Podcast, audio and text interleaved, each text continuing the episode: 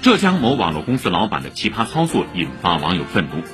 网络截图显示，该单位的聊天群里，老板突然对员工带饭热饭的问题发飙，认为这样的行为占用了工作时间，要求行政部门将公司的微波炉扔掉，不再允许员工在公司热饭。澎湃新闻评论：人生当然要拼搏，但一些老板嘴里所谓的鸡汤初衷和宗旨，无非就是多干活少拿钱。企业经营者如果不尊重劳动者，企业必然也干不长久。微波炉热饭不算大事。但不能用所谓的狼性来掩盖管理者自身的无知贪婪。一个连热饭都吃不上的公司，这就有周扒皮那味儿了。